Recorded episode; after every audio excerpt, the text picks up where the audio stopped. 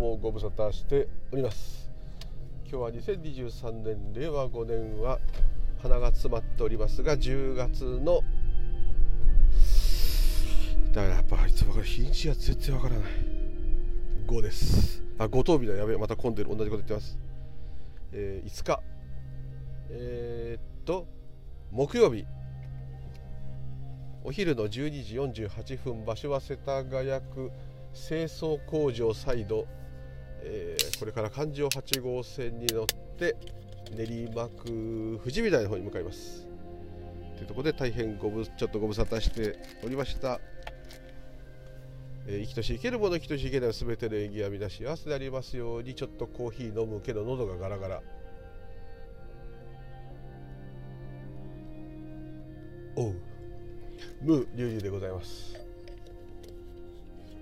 よろしくお願い申し上げます。というところで、えー、ちょっとうちの2頭目のワンコが亡くなってですねそれでちょっとこうバタバタしたり母の白内障の日帰り手術なんですけどね大したことない。うつなんでまたあの連れてくのが大変なんですけどなんとか無事両目終わらせて本当駅徒歩5分のところの名医者さんなんですけどね、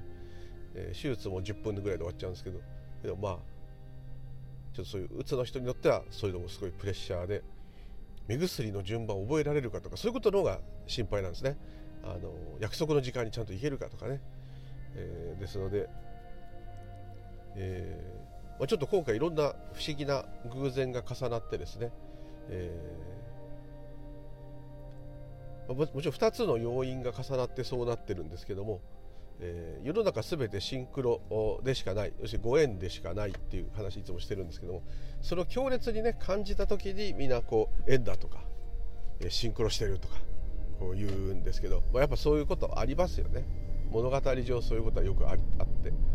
それが今回あまりにはっきりしたのが久しぶりに起きたんで、えー、ちょっとお伝えできればと思って。でこれ伝えてもこれまさにストーリーの話なんでえー、昨日どこどこ行ったら面白かったよとかそういう話と全く同じなんで何のあれもないんですけども、えー、なんかねそういうこの、えー、脳みそが作り出す物語かもしれませんけども。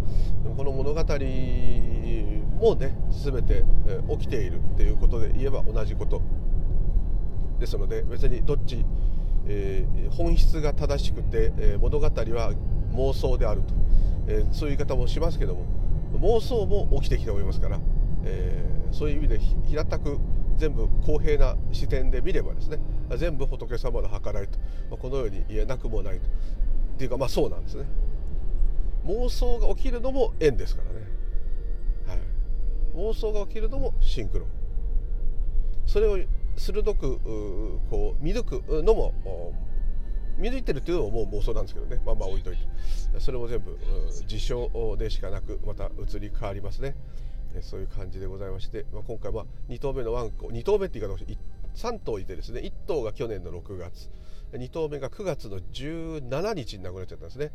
で9月の18日がその子の誕生日だったんですね。だからこ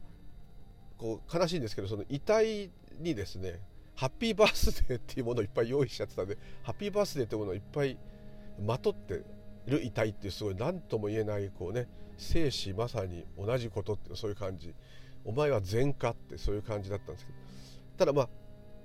自分としてはですねもちろん悲しいんですけどもでまた全く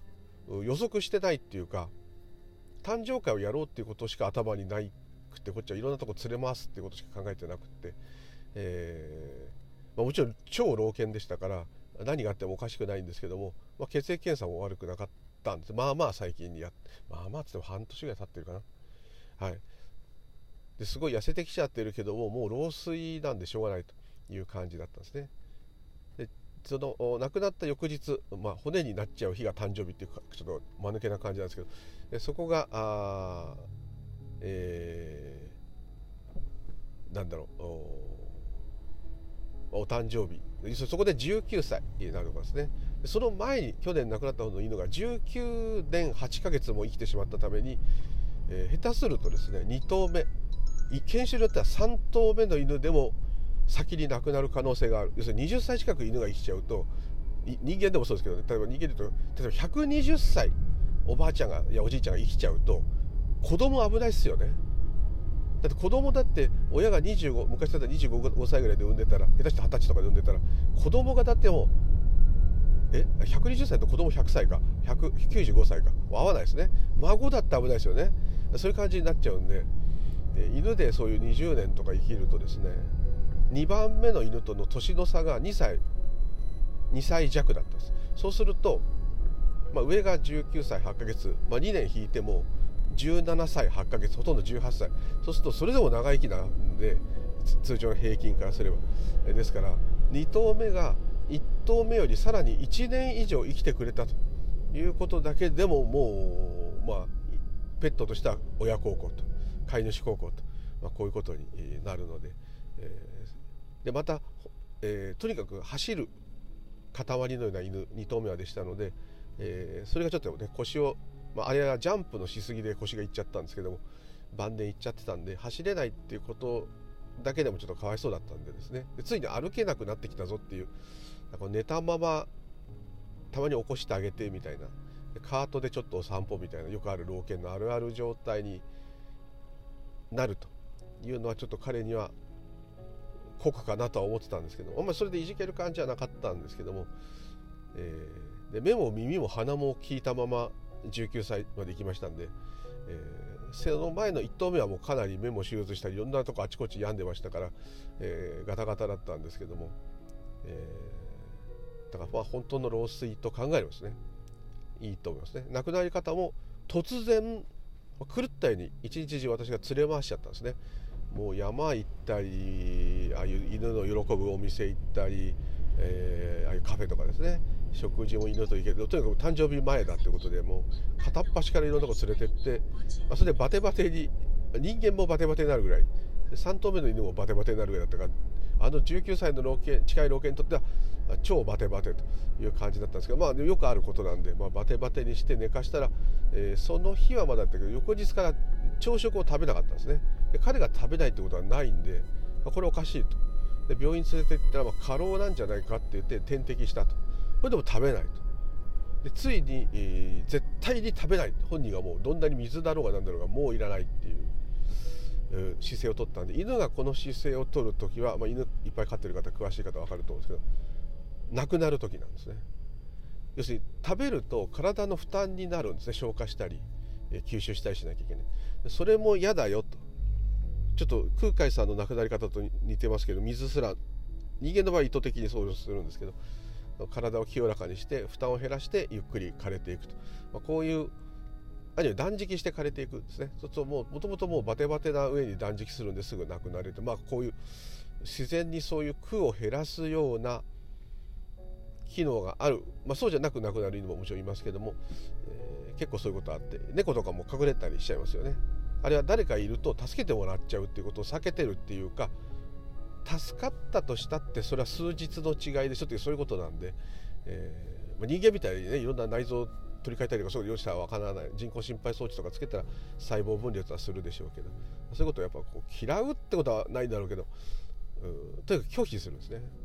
でだんだん食べなくなってって水も拒否し始めたし入れると吐き出しちゃう咳して。でこれアウトと。で次におしっこが出なくなると。腎臓病でもないのにおしっこが出なくなる時はまずダメです。でもちろんこれ医者に行ってあのカテーテル入れておしっこ人間みたいにも取っちゃって膀胱から出してで背中から点滴入れちゃえば何日か生きると思います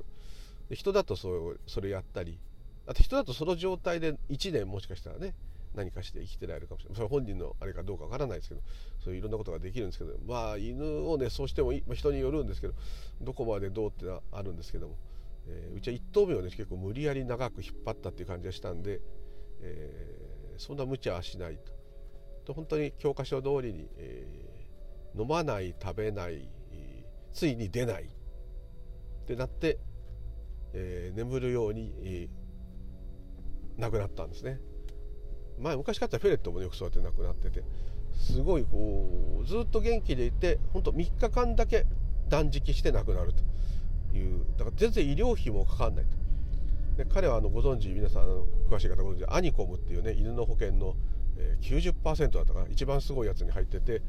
えー、彼は全くアニコムを使うことなく19年生きてきてくれたのでそれ一番なんですけどね。保険代だけでも多分自動車買えるぐらい払ったかと思うんですけど、えー、全然病気になったことがないと。肛門腺が腫れたのと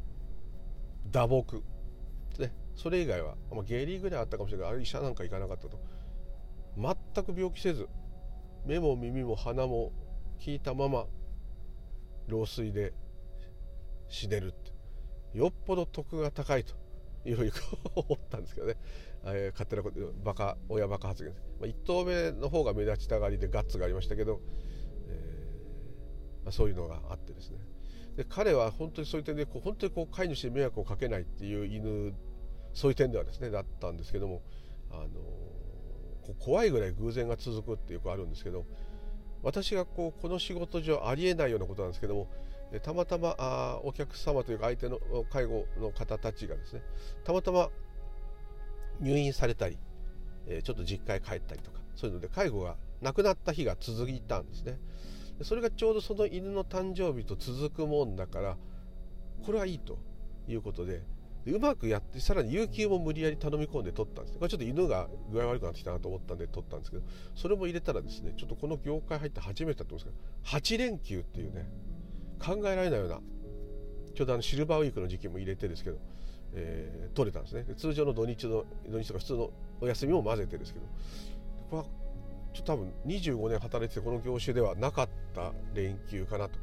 思ったんでこれはもう誕生日含めてその後ともうじっくりその犬たちと遊べるっていうことで準備万端で、えー、それで軽井沢にいましたから私は東京から軽井沢に来まして、えー、その犬ともう初日からぶっ飛ばして遊んで初日にぶっ飛ばしたんで一気に倒れたと、まあ、そういう感じなんですけど。まあだからずっと入れたんですね。でこんなずっと入れるってことはあんまないんで亡くなるまでずっと入れてで軽井沢でもう仮装したんですけども仮装の日も当然8連休ですからお休みありますからがっちり付き合える。でシルバーウィークだったので、えー、軽井沢に来ている友人が何人かたまたまたまたま来ている人たちですね。いたんですね。私がそのスタンド F で犬が亡くなったってあげたら今軽井沢に行くから行くよとか今長野県どこどこにいるから行くよ。一人とは東京から行くよってちょっと無茶なんですけどね、えー、でもシルバーウィークの中東京から軽井沢まで軽井沢滞在時間15分っていう感じで来てくれる人までいたりちょっと本当ありがたいことなんですけど、えー、大勢集まっていただいてそれから東京帰ってからもちろんいろんな人来ていただきましたけど、えー、軽井沢にいながらにして、まあ、いろんな人がいてで去年1頭目が亡くなった時もたまたま名古屋の友達が軽井沢に来ててすぐ近くに来ていて、えー、その人は犬を4頭飼ってる。それがうわーっと来てくれたんで、えー、こうやあの犬焼くのはですね焼く車が家に来て家の前で焼いてもらうんですけど、えー、そういうのがあるんですけど、えー、それを軽井沢で焼いてもらって友達がね名古屋名古屋の友達がまた大勢来てくれる、えこういう風になったり、えー、ちょっとうまくいくことあるんですけど、まあ、特に今回は東京の人たまたま軽井沢にいた人、えーと、安曇野の人八王子の人、えー、結構大勢、まあ、来ていただいて、えちゃんとお骨になってだから私は誕生日楽しみ楽しめる楽しますために行ったのにまさか骨持って東京に帰ってくるとは夢にも思わなかったんですけども東京に帰ってきたと。東京に帰ってきた帰ってきたで、えー、当然、えー、ご近所の方が今度は近所の犬友がいっぱい来てくださったありがたいこと来てくださったりあとこのスタンド F の中村さんあからお花いただいたりですね。あと同じくスタンド FM の夢ガラスさんはあこの犬2頭目のターリーのためにですね歌を歌っていただいてぜひあのリンク先聞いていただければといただいたりもう鎮魂歌という感じになったり非常にこう、えー、まあある意味人より恵まれているなっていう感じはしましたけどね。そういうことがあったりして。で、えー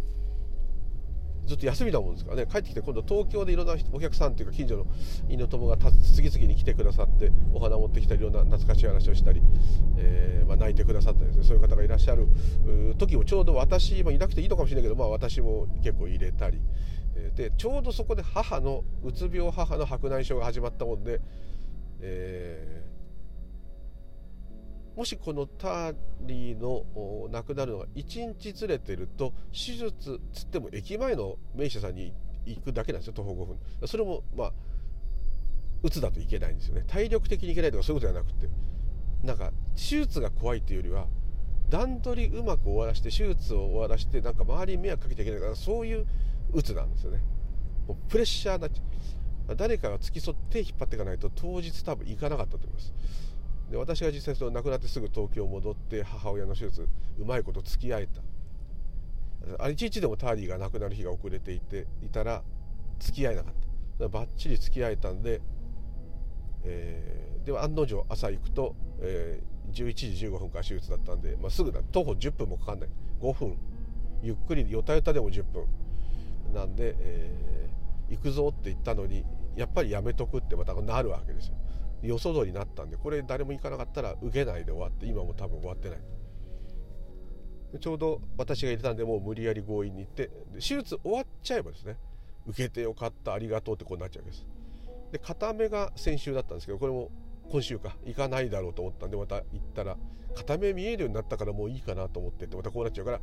何言ってんだっつってもこう無理やり連れてってですね。行って帰ってくるとすっごい両目が見えるってこんなに快適感みたいな。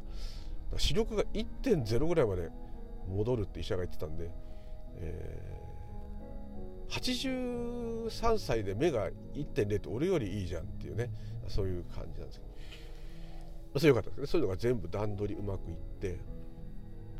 で今度はまあいろんなお花もらったいろんな人に今度お返しするっていうのがあってお手紙を添えてこうお返しするんですけどその準備とかも、えー、それはかみさんの友達が、えー、井の頭線の池の上って駅の近くでマルディ宣伝者マルディっていうえー、自家製パンを出すカフェをやってるんですけどもマルディですね。カフェマルディ。井の頭線池の上駅近くぜひ行ってください。はい、えー、マルディね。はい、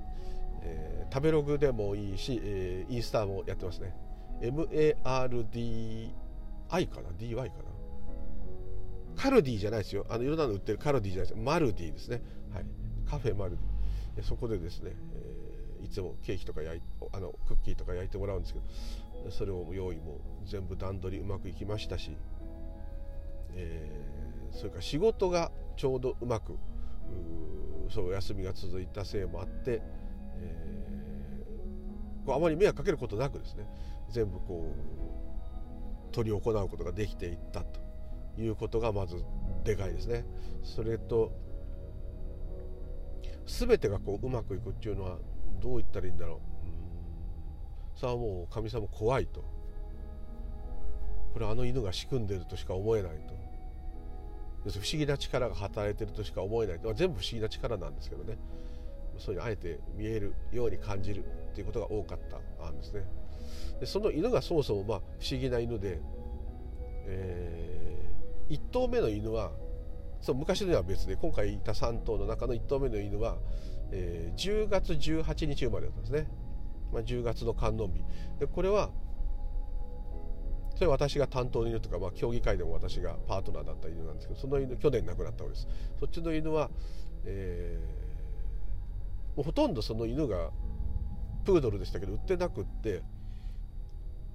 でこう大きい体が大きすぎるから売れないっていう売れ残ったプードルしか当時いなくってですねもう20年前からブームだったんですけどあのー何ていうんですかね。もうそれを選ぶしかない。当時ちょっと保護犬とかそういう概念もなかったんであれですけどそれを選ぶしかないっていうかその犬しかもう選べない。です要するに、えー、あれは確か中目黒のお店3店舗ぐらい専門店があったんですけどあのそれ1頭しかもういないわけですよ。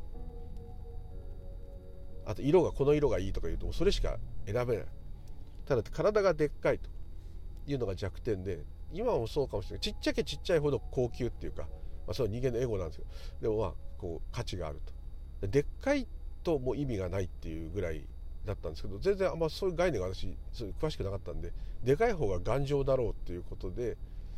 実際一番重い時8キロありましたから普通あんまりトイプードルで8キロってあんまりいないですけどね、はい、下手したら2キロ切ってないといけないとかいう人もいるぐらいですからまあまあそれはいいんですけど8キロぐらい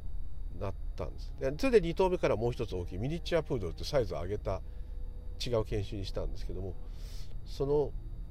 犬も10月18日生まれっていう誕生日が決め手でこれはもうそもそも犬をまた飼おうぜって言ったのは、えー、私の父とかみさんの母が前も録音しましたけど同時にほぼ近い日にちで亡くなっちゃった。それで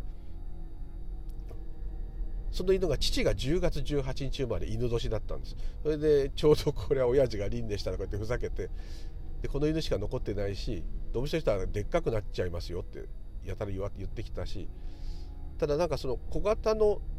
にしすぎ人間が全部意図的に小型にするんですけど小型にするとまあいろいろ関節が外れたりとか弱いとか特に膝よく外れますよね。そのあと大きい犬でもモンローウォーク腰が悪い犬とか、まあ、遺伝的なのがいっぱい出ちゃうんですけどそれが全くないないと。そういう病気がないからあそういう点ではいいよと言ったんで、まあ、自分は別に何も、まあ、子犬の時点で政権ぐらいあるなとは思ったけど全然いいやと思ってそれにしたんですね。で誕生日が親父の誕生日だからちょうどいいと。でお迎えしたって、まあ、それがご縁でね。で次はかみさんの母が亡くなった。かみさんの母が亡くなったんでもう寂しいからっていうのでもう一頭っていう感じだったんですけどもそれが、えー、せあの先今先月か。9月18日にダビに付されてもう誕生日にダビされたんで9月18生まれと。9月の観音日。でそれはかみさんのお母さんが9月18日生まれなんです。でこの犬も誕生日で選んだんではなくってそれは私が以前やっていたブログをブログもない頃だな。ホームページを見ていたあブリーダーっっていうか家でまあでも繁殖されてる岩手県の方が、えー、お宅で飼ってくださいと。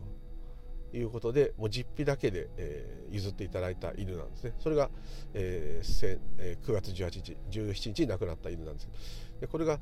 ま、たまたまですね。その後で分かるんですけど誕生日があお母さんと一緒だと。じゃあお母さんはもう犬に生まれ変わっちゃったんだと。いうことで、えー、こうなんか輪廻輪廻セットっていう感じで冗談でですけどね、えー、思って飼っていた2頭なんですね。こうね比較的親父もかみさんのおふくろさんも早早めというか、えー、70ぐらいで亡くなったので、えー、その何て言うんですかね残りの生涯を犬としてデビュー再デビューしたんじゃないかとか言ってねふざけて言ってたんですけどかみさん的にはあの2頭目が亡くなった時になんとなくお母さんがまた死んじゃったっていうような、ね、感じがしたって言って、まあ、今にもいじけてますけどあのやっぱそういうね誕生日が一緒なだけなんですけどね非常に不思議な出会いの2頭お互いに親を亡くして現れた2頭っていうねちょっと自覚大師縁人張りと言いたいところですけどそうでもないんですけど、えー、薄い色と濃い色の犬ということで強引に白と黒の犬と合わせれば、えー、千日解放業関係ないですね。はい。よくなこと言いましたね、えー、そういう感じがありまして。非常に不思議な出会いの犬で。で3頭目はねちょっとそういう不思議なことは特にないんですけども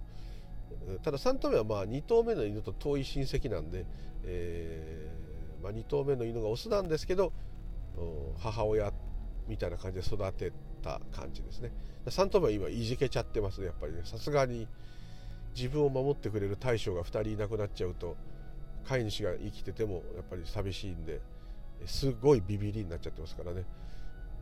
まあ、今後どうしようかと今いろいろ考えてはいますけども、はい。えー、そんな状況でございます。もっともっとね不思議なことはもう山ほどあるんですけども。あとまあそういう不思議な現象とかそうなんだけどあんまりそれはね価値がないっていうかどれも価値がないんですけど。まああのー、それ好きな方はねあれねあの姿が見えたとかねいろんなこうなんかおああ音がしたとかね現れたとかそういうのあるんですけどね。虹が出たとかいろいっぱいいろんなことあります。だけどもまあまあまあそれはもうそういう不思議なこともあるかもしれませんけどあのあんまりそこは重要ではないっていうかねとこですね。ただやっぱ一つ痛感させられるのはあ当然そういう人たちと別れるっていう苦しみはもちろん勝った時点から決まってることでどっちが先にしろ別れるんで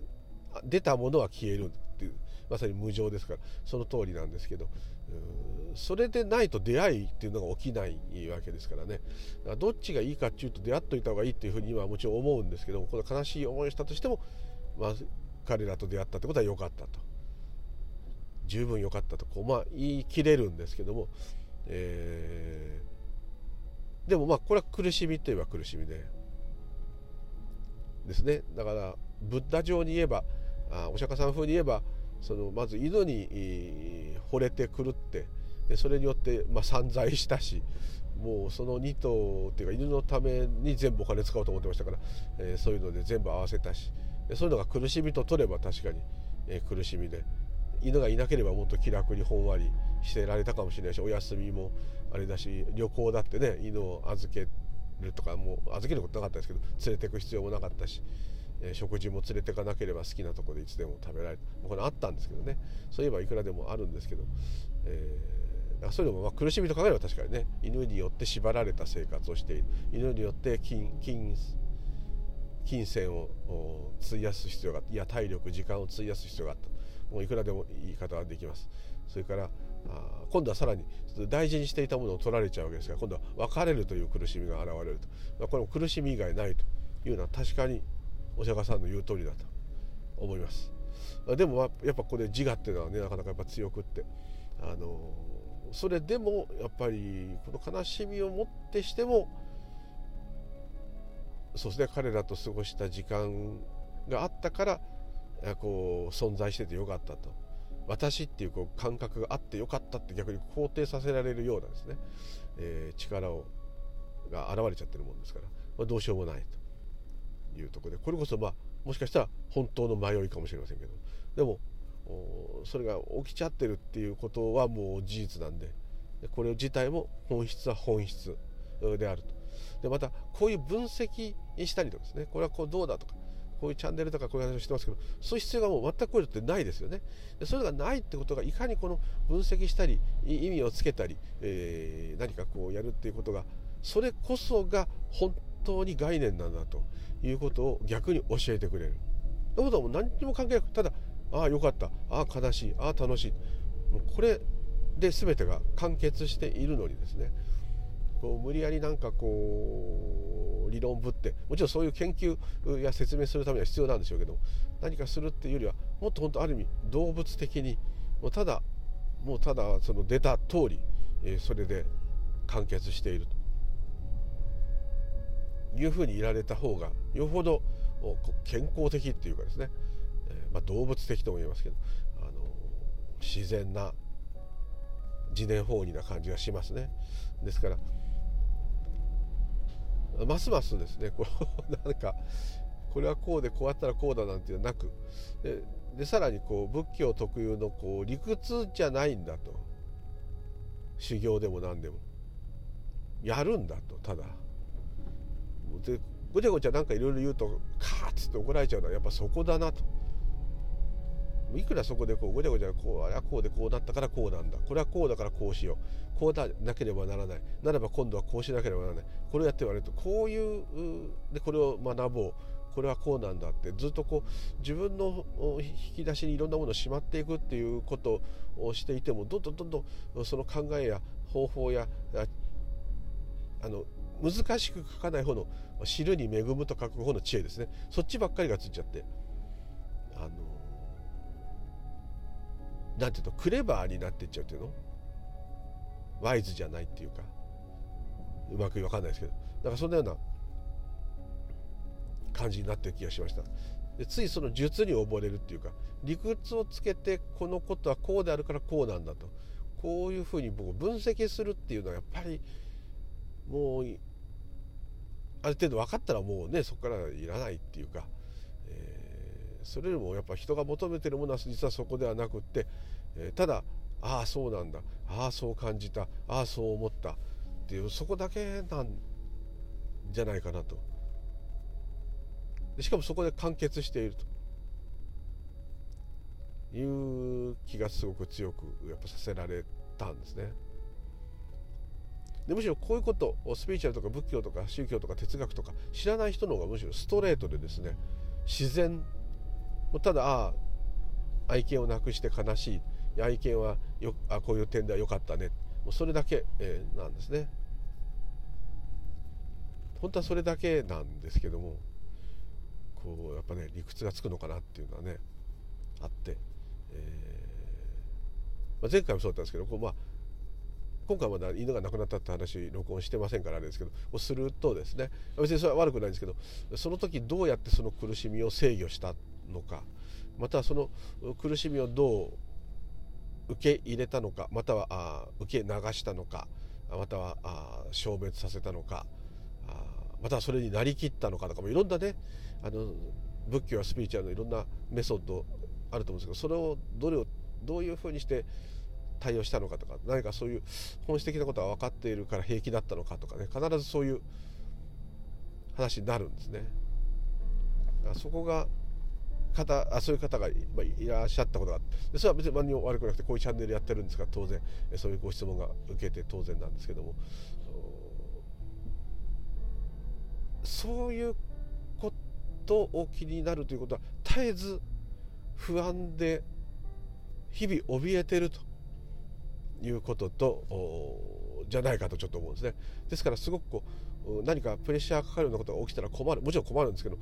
そそこにいつも怯えていてまさに今起きていることよりも未来に起きるであろう恐怖そこに全部重心がいっちゃってる。で未来起きる恐怖は何かっていうと過去の経験から起きた嫌なことから想定できる未来ですからずっとやっぱり今がないがしろにされている。やっぱりどう考えても動物こそまさに今にしかいませんけども今にいる大切さ言おうと思っても入れるとこじゃないですよ。ですけどもあの今本当に湧いている気持ちそのものをもっと純粋に味わうというところにいた方がいやなんか飯食ったらうまいでもいいですね。いいことあったら嬉しい。もうそこだけにこうでもう全て終わっててそれでもう終わりなんですね。ですから何と言ったらいいんだろう。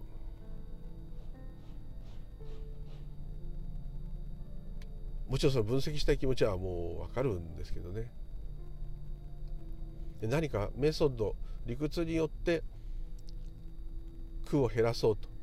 いうのは分かります。だから何かに執着するってことはそれは必ず失うことになるのでそのしっぺ返しかのようにですね。それを失った苦しみが襲ってくるこれはもう表裏一体。でこんなことを繰り返してたってしょうがないだろって仏教だったら言ってるかもしれない。もうそろそろそれはやめたらどうですか？またそれにもう飽きたんならあそろそろねこう翼を休める道を探す道に入ったらどうですか？とこういう感じに言ってることももちろんあるとは思うんですけどね。ですけども特段今まさに、本当に、えー、恐怖のどん底とかすごい苦痛のどん底とか。でなければですね、えー、こうなんていうんですかね、えー、こうなったらやばいああなったらやばいっていうとこだけで生きて日にそういう方かなりいらっしゃると思います。あの日々過ごしていると、まあ、それも本当におせっかいなことなんですけども非常にもったいないと。そう思っている状態のあなたの今を支えているものを見ればですね手足だったり食べ物だったり空気だったり自律神経が行う呼吸だったり、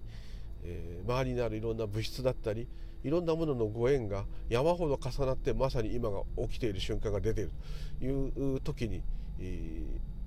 ー、その頭に浮かんできてるもそれもまさに起きていることなんでそう言ってしまえば全部同じことになっちゃうんですけど。でもなんとなく生き様として見た時にはあそこにずっと重点がいっちゃってるとこうどうしようどうしようどうしようで何年も過ぎてっちゃうと。実はどうしようどうしようって思えるっていうことだけでもすごいことなんですけどもそれも思えなくなっちゃうことが今1分以内に起きるかもしれないじゃないですか。想像だにしないような恐ろしいことが1分後に起きるかもしれない。だそれに怯えるよりはそうなっても平気でいろって言ってるんではなくってそのことをしかも忘れていろって言ってるわけでもなくって本当に今起きていることだけにいればそういうことが起きたらその時は パニックになりますけどずっとそれで気をもみ続ける必要はないと。そうすると何でもないく終わったんであれば何でもなく過ぎていくその時間が実に尊いと。何でもあってもいいんですけど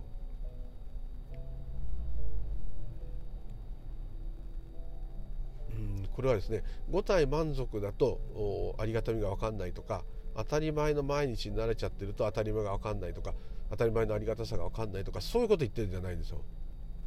もちろんそういうのもあるんですけどあると思うんですけどもっともっと基本的なことです、えー、平凡な毎日をありがたいってなんか緊急事態が起きないと思わないよねっていうことが浮かぶこともありがたいでしょって言った方がいいかな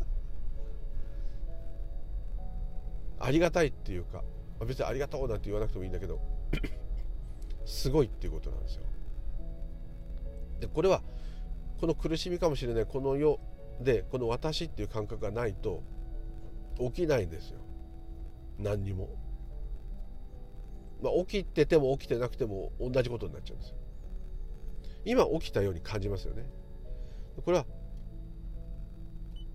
ある意味珍しいこと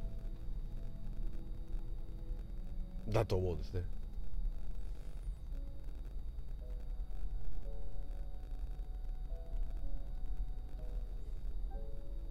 なので何て言ったらいいんだろうな。そうするとすごく毎日を大切に深刻に生きなきゃいけないってなっちゃうかもしれない。そういうことでもない。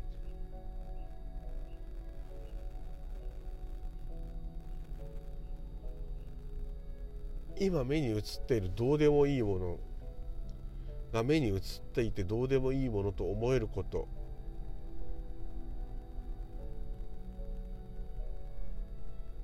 これが奇跡的で有限だってことですよ。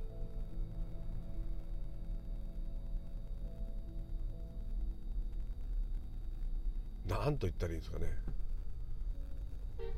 どうしようもないくらい当たり前なんだけど当たり前じゃないんですよ。そういう言い方で言えば。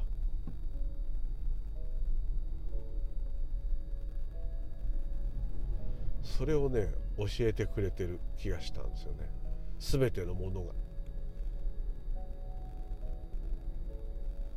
が。やっぱりこう神羅万象万物万法全部が表現してやまないというのは。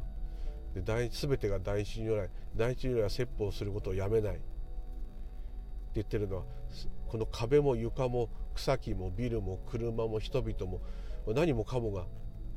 ずっと説法してるんですよ。説法してるっていうのはお経をあげてるとかそういうことじゃなくってこの通りですと。この通りだということがあなた分かりますよねと言ってるんですね。言い方としては。この通り見えますか？この通り聞こえますか？この通り感じますか？まさに今その通りですよね。まさに今あなたの感じてる通りのことですよね。言い割り別にして。じゃ特別奇跡的とかそういうことも全て置いてて。真正直にただ今まさに聞こえてる音見えてる映像体で感じてる感覚心にいや頭に浮かんでくるいろんなことそれがただそうですよね。って言ってるんですよ。なんだつまんないとなるかもしれません。でもそれ以外がここに今ないよと。言ってます。だからそれが説法です。よく見てください。ちゃんとあなたの目は見てるよ。よく聞いてください。あなたの耳はちゃんと聞いてるよ。よく感じてください。あなたの感覚はちゃんと感じてるよ。ずっとそれをあなたがどう思うと全てのものは伝えてるよと。こうだよ。この通りだよ。これしかないよって。そうすると理由は分かりませんけどもそれがすごいことだと。そしてそれがうんこの言い方はね言葉としては間違ってるな覚悟で言えば本当の私です。っていうかもうそれしかその私しかいなかったんですよ。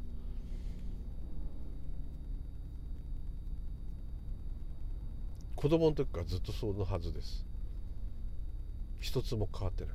そしたら視力が落ちるとか耳が聞こえなくなるとかそれは置いといて。ずっと変わってないはず。そこは無常じゃないかもしれない。そこに映し出されるものは全部無常だけど。でそれを我がことと思えるわけですよ。私が見てると思思えるわけです。普段の言い方と逆ですけど。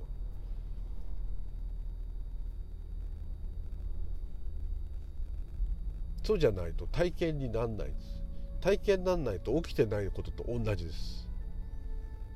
歴史のどんなすごい事実だって誰かがそれを覚えていて記録に残してくれてるからみんなわかるだけで誰も知らないままどその知ってる人たちも全部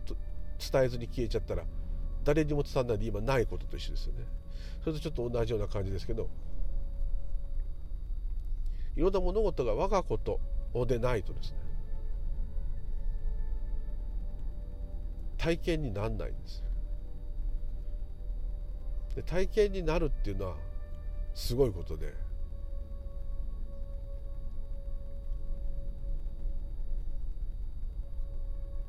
何と言ったらいいですかね、うん、だからそれを逆説的に取ると禅とかでいう一輪の花が山奥で咲いてて誰にも見られることがないはずであろうこの山奥でこんな綺麗な花を咲かせているなんて。人間のエゴから見るとですよこんな綺麗な花を咲かせるんであれば人に見て認めて評価されなきゃいけないってなるわけですよ。それが何の評価も期待も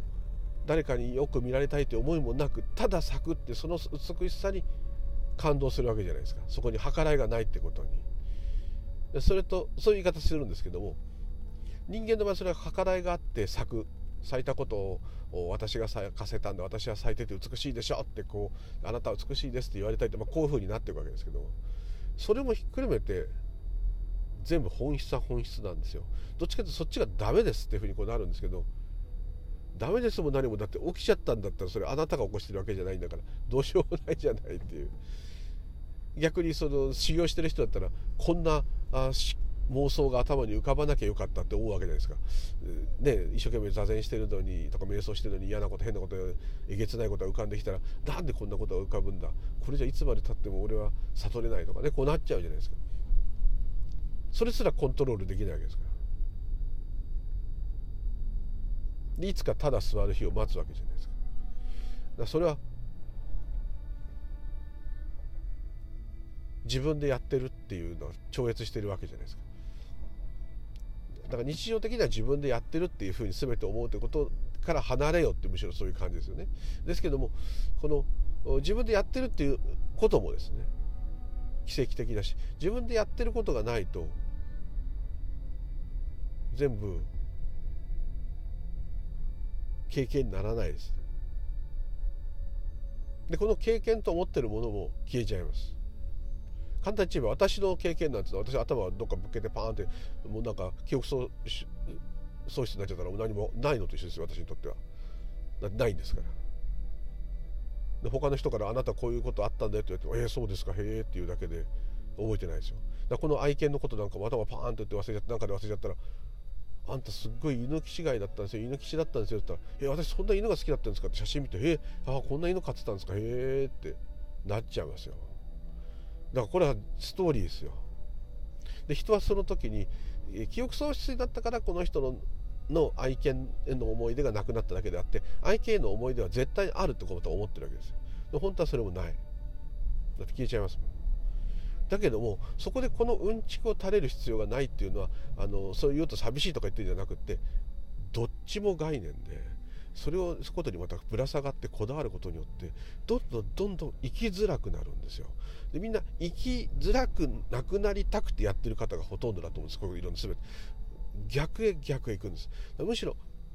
ドストレートにただ起きたことそれをたった今起きてることそこをただ大事にするっていうかそれ自体でいるいてそこで完結していればですね引きずったとしてもですよ終わったって分かってればですねそっちの方がむしろ楽で癒しなんですよ。いつまでもいつまでもそれを引きずってって何とかしよう何とか癒そうってしてること自体が苦しみなんです。で苦しみに突っ込めって禅で言うのは若干そこがそうだとは思うんですけど。逆な言い方ですよね。もう味わい尽くせって。嫌だよそんな苦しいこと味わい尽くすのってこうなっちゃうんだけど。楽になりたきゃそうしろと。そして忘れてしまえって、まあ、こういうことですね。あまあちょっと変な話にそれましたけど。結果こういう理屈っていうよりもですね真正直に今こうで辛くてこうであればその辛いんだっていうことなんですよ。それが悪いこととかいいこととか早く消さなきゃとか思い出しちゃいけないとか逆にこう悲しがらないとおかしいとかそれも変な言い方で言えば選ぶことができないんですよ。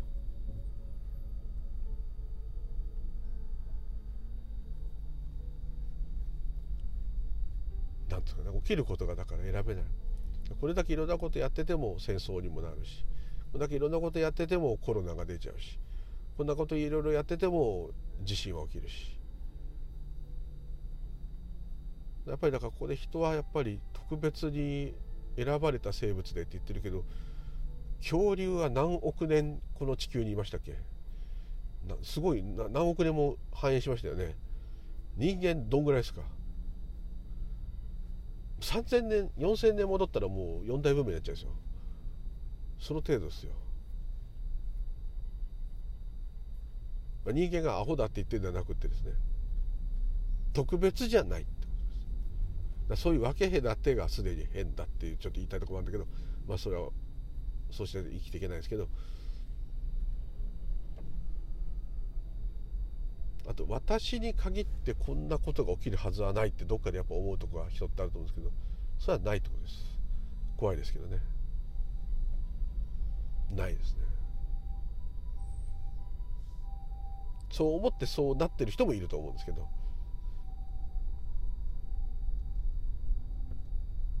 まあ手出しましたけど、結果的に何を言いたいかっていうとその犬の偶然のいろんな偶然の積み重ねはそれはそれで面白いんだけど全部偶然の積み重ねなんですね。全てのことが。縁じゃないものはないんですね。これももう太鼓判です。仏教徒だからそうだって言ってんじゃなくて間違いなくそうです。単独で起きることはない。その起きたっていう瞬間をぶった切って言えばですよ。あれですけど私っていう個人から見た時は単独で起きることはない。必ず前の影響を受けてで自分のが起こした影響は必ず後へ響きます。もうそういうシステムですね。それはいいいいこともあるし悪いこともあるしあるんですけど。それが責任がどうとかそういうこと言ってるんじゃなくてそういうただそういう仕組みになっていると。まあ、それだけのそれだけだけのシンプルな。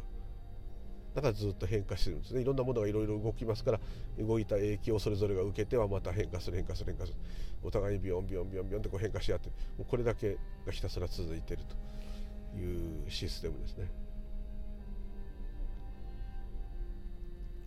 で結局その、ね、いろんなことが不思議だとかそういうことを言いたいんではなくて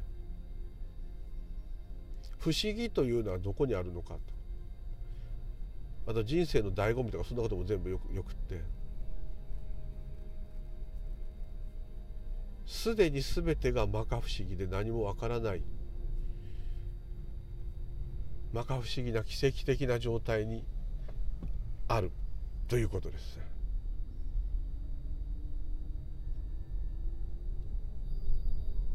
いつでもですね。そうじゃなかったことはない。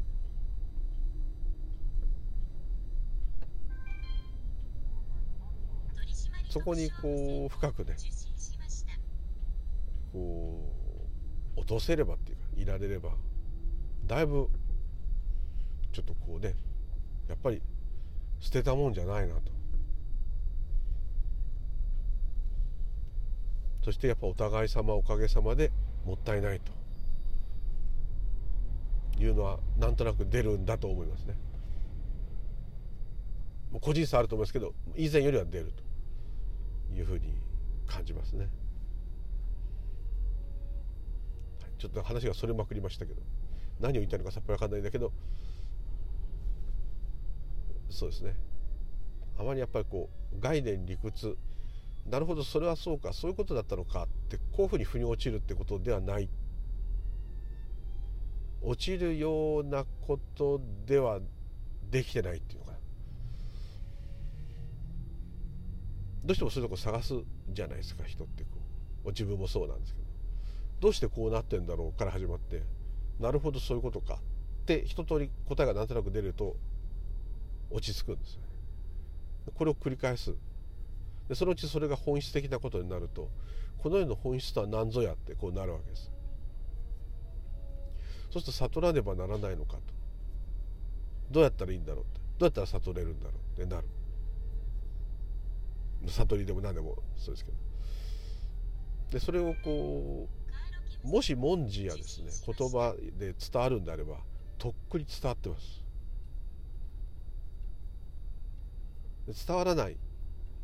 バチッとこうそうかっていうふうにすることはない。むしろそう言い切っちゃうと怪しい宗教が多い。ね。必ずあとはご自身でとか、えっと、ただ唱えなさいとかね 座りなさいとかそうなっちゃう。なんでなんでそういうこと抜きにまずどうやってどうなったらどういいのかまず説明してよって普通の物事だとそうなりますよところがこればっかりは他の物事と違って。例えば水泳であれば泳げない人が泳げるようにクロールできるようになろうと思えばあのクロールしてる人がまず見えますね。ああいう感じになりたいですってまあこう言えます。ああいうふうに泳ぎたいんですねと。じゃあまず水になれるとこから始めましょうって。これすごい先が分かるっていうか、まあ、それはそれぞれ個人のあのセンスの差はあったとしてもですよ。いずれクロールができるようになればいいと、まあ、こういう感じでこう行けるじゃないですか。自転車だったら自転車にこう乗れるようになればいいとか。それとこう違って先がはっきりしてないもんですから余計努力しづらいっていうのもあるかもしれない。で努力した対価が出ないとこんだけやったのになんだってなるかもしれない。非常に嫌なもんですよ。質質が違うものと言えるかもしれない。このシャバの中で起きるいろんな物事のを技術や努力によって達成するものっていうのとちょっと違うかもしれない。ただストーリー上はすごい苦悩して努力して我慢する。我慢する。忍耐する。ことによって必ずこう達するってそういう感じの表現にはなってますけど。でも師匠たちいろんな祖師方とかの言葉を聞くともちろんそういう修行宗とかそういうもちろんあるんですけども基本的には絶対なれるって言うんですよ。これは言ってる。ブッダも言ってる。空海も言ってる。道元も言ってる。親鸞はもうもうすでにそうだって言ってる。全部そう言ってる。なんでかっていうとだってそうなんだもんすでに。ここは共通してる。ただそうであることを気づくだけです。ここがちょっと他のことと違うんですよね。こう習って水に慣れてなんか息継ぎできるようになって体を浮いてとか手こうやってこいでみたいな。でクロール完成みたいなのとちょっと違う違うと思いますね。まるでゴールがないのにやんなきゃいけないっていうか。それによって誰かがお金が儲かるとか何かそういうこともないし。だけどなんとなく感覚的にはどうもこれは大事なことっぽいぞと。でもっとこう夢膨らましちゃうとこれさえつかめば人生の勝者になるぞと。人生がないっつってる教えなんだけども人生の勝者になっちゃうと。マイケル・ジャクソン超えられると。そうすると人っていうのは一番いいものを手に入れたいからそこ探すんですよね。まあそこ探さずにいられないぐらい苦しいということとも言えますけど。いろんな状況の人はいると思うんですけどそれぞれにねレベルが違ったとしても苦しさっていうのはあって。こんなのが苦しいのかよ余った例なんて人もいるんですけどその人にとってはそそれもすっごい辛いという場合もありますから本当に。えー、こんなのが辛いのっていう人もいるんですけど人によってはねそこれぐらいでも嫌だっていう人いますからね。それはわがままだって言えばそうかもしれないけど、まあ、それも人によって違うんで何とも言えないですけど。だからまあそんだけ生きづらい。生きづらい原因の最大のものは何かって仏教で言えば思い通りにならないっていうことですですね。で思い通りにならないっていうのがもう真理なんですよ。だから思い通りになるようにしようするのが仏教ではないですね。もしかしたらスピリチュアルだと思い通りになるようにするっていうスピリチュアルがあるかもしれない。仏教は違います。思い通りにならないものであるとまず認識させられる。でそれは苦しみであると。快苦であると。まず前提としてそこがそれを解決するんではなくてそういうものであるからもうしょうがないだろっていうとこからまず行くんですね。でそこからなぜそういう苦しみが発生するのかって原因を探っていくわけですね。それは私という感覚がそうさせてるのか執着がそうさせてるのかいろんなことになってきますけど基本的にまずそういうのがなくなるよっていう、まあ、苦役を救い福徳を授けるってこう言い方しちゃうとなんかねあの大乗仏教のとこにお経だとそういう感じの言葉多いですからなんかもうこうワクワク楽しみだけの日々になるねっていうふうにこうどっかでね思われちゃうっていうねとこはもちろんあるとは思いますけどだけどもまあ基本的にはやっぱそこ行ってないですよね。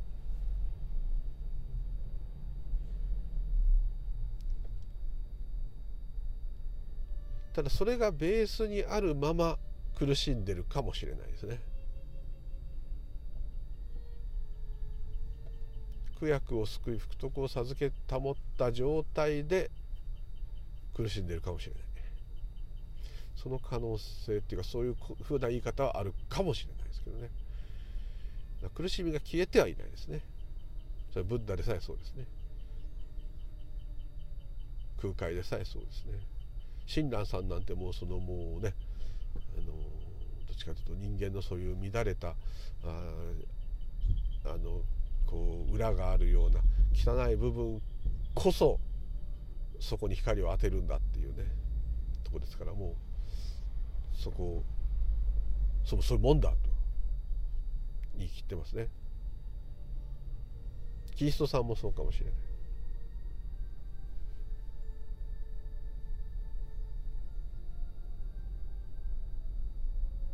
でもやっぱこれを何とかしたいっていうのはやっぱみんなあるんだなっていうのははい痛感します。